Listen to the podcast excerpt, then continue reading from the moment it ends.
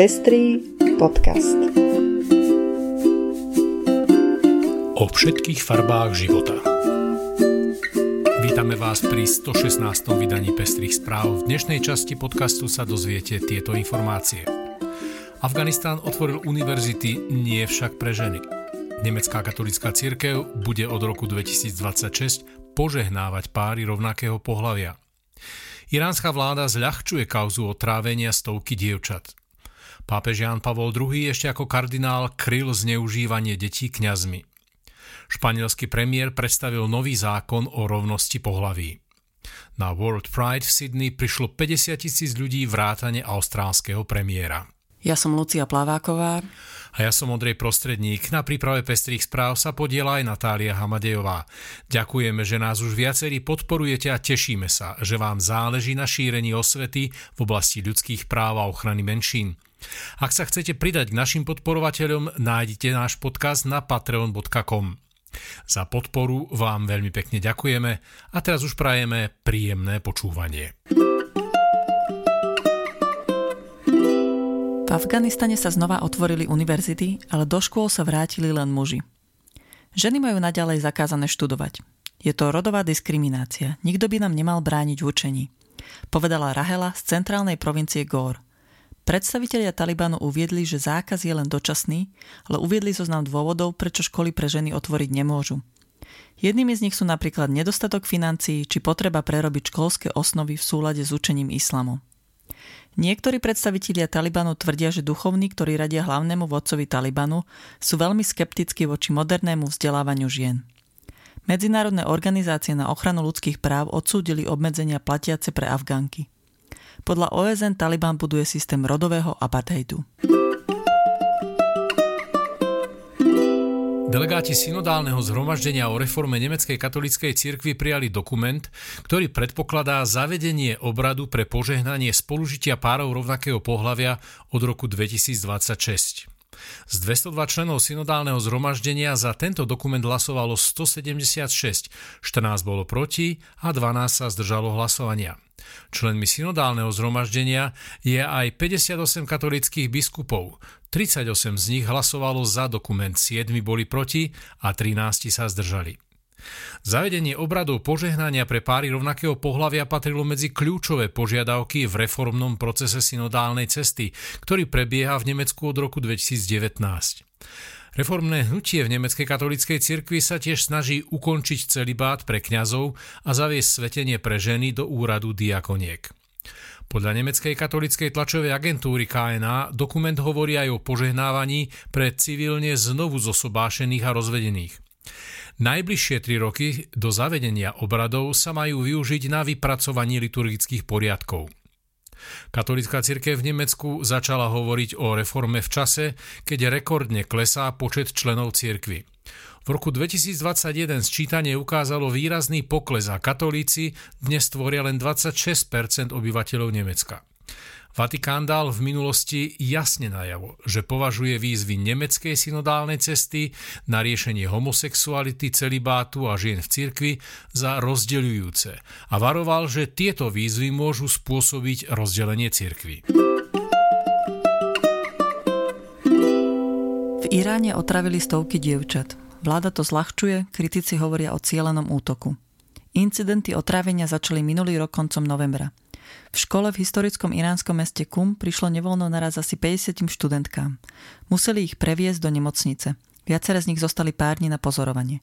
V priebehu nasledujúcich mesiacov sa podobné incidenty stali približne v 30 školách v najmenej 10 mestách. Najnovšie sa odohrali tento týždeň, pričom sa priotravilo 26 študentiek v 5 mestách.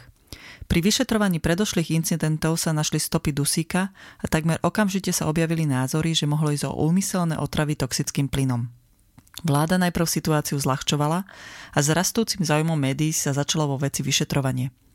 Vo všeobecnosti údaje hovoria o 700 až 1200 priotravených dievčatách.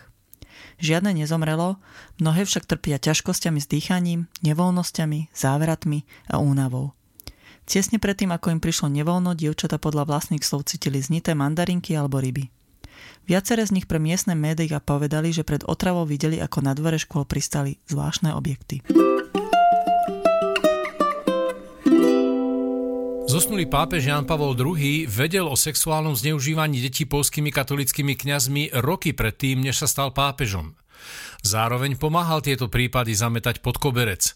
Súkromná poľská televízia TVN24PL v špeciálnej reportáži predložila dôkazy o tom, že keď bol Jan Pavol II ešte ako kardinál Karol Vojtila arcibiskupom v Krakove, vedel o kňazoch, ktorí sa dopustili sexuálneho zneužívania, ale neurobil proti ním primerané kroky.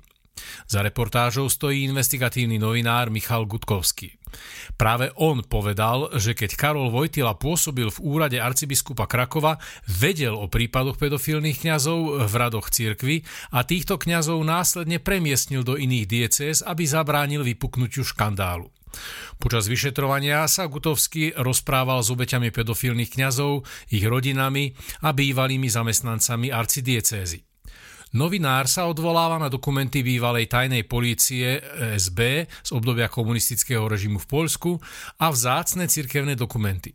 Jeden z gutovského zdrojov uviedol, že osobne Vojtilovi o pedofilných činoch jedného kňaza povedal. Vojtila podľa zdroja žiadal, aby sa to nikde nenahlásilo a vraj povedal, že si s tým poradí. Španielský premiér Pedro Sánchez predstavil nový zákon o rodovej rovnosti, ktorý vyžaduje rovnomernejšie zastúpenie žien a mužov v politike, biznise a ďalších oblastiach. Zákon by sa mal okrem iného týkať rovného zastúpenia žien a mužov na volebných listinách, v správnych radách veľkých spoločností aj profesijných združení. Zákon by mala v útorok schváľovať vláda, potom pôjde do rozpravy v parlamente. Ak zastupujú polovicu spoločnosti, polovica politickej i ekonomickej moci musí byť v rovnakých rukách žien, povedal španielský premiér.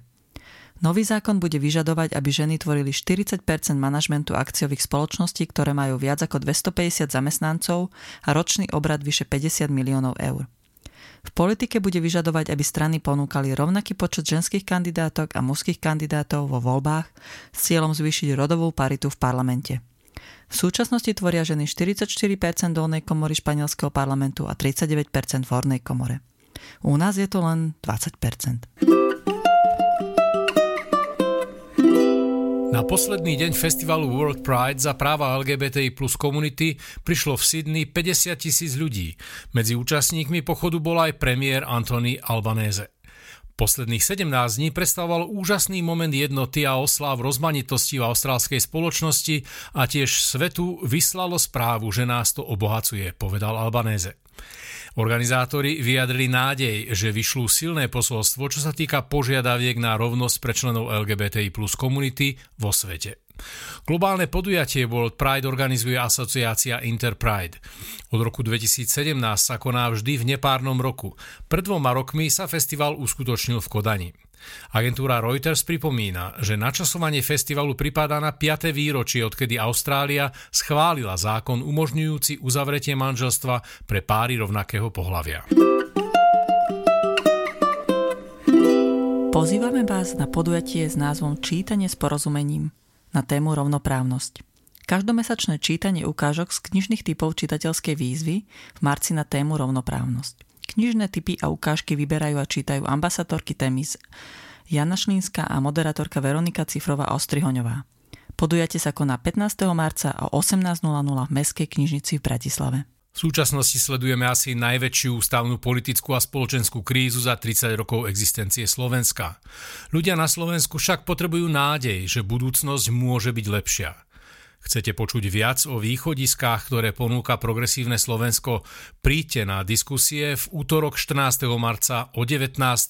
do Novej synagógy v Žiline, vo štvrtok 16. marca o 19. do Christiánie v Prešove a v stredu 15. marca o 19. do Fabriky 48 v Košiciach.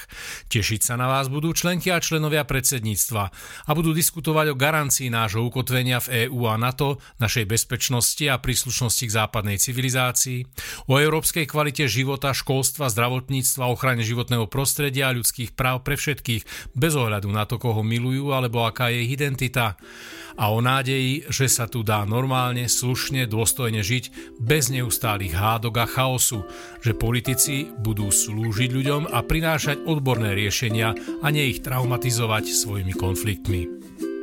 A to je už všetko z dnešného dielu. Budeme sa na vás tešiť pri ďalšej časti ľudskoprávneho podcastu Pestre správy. Do počutia.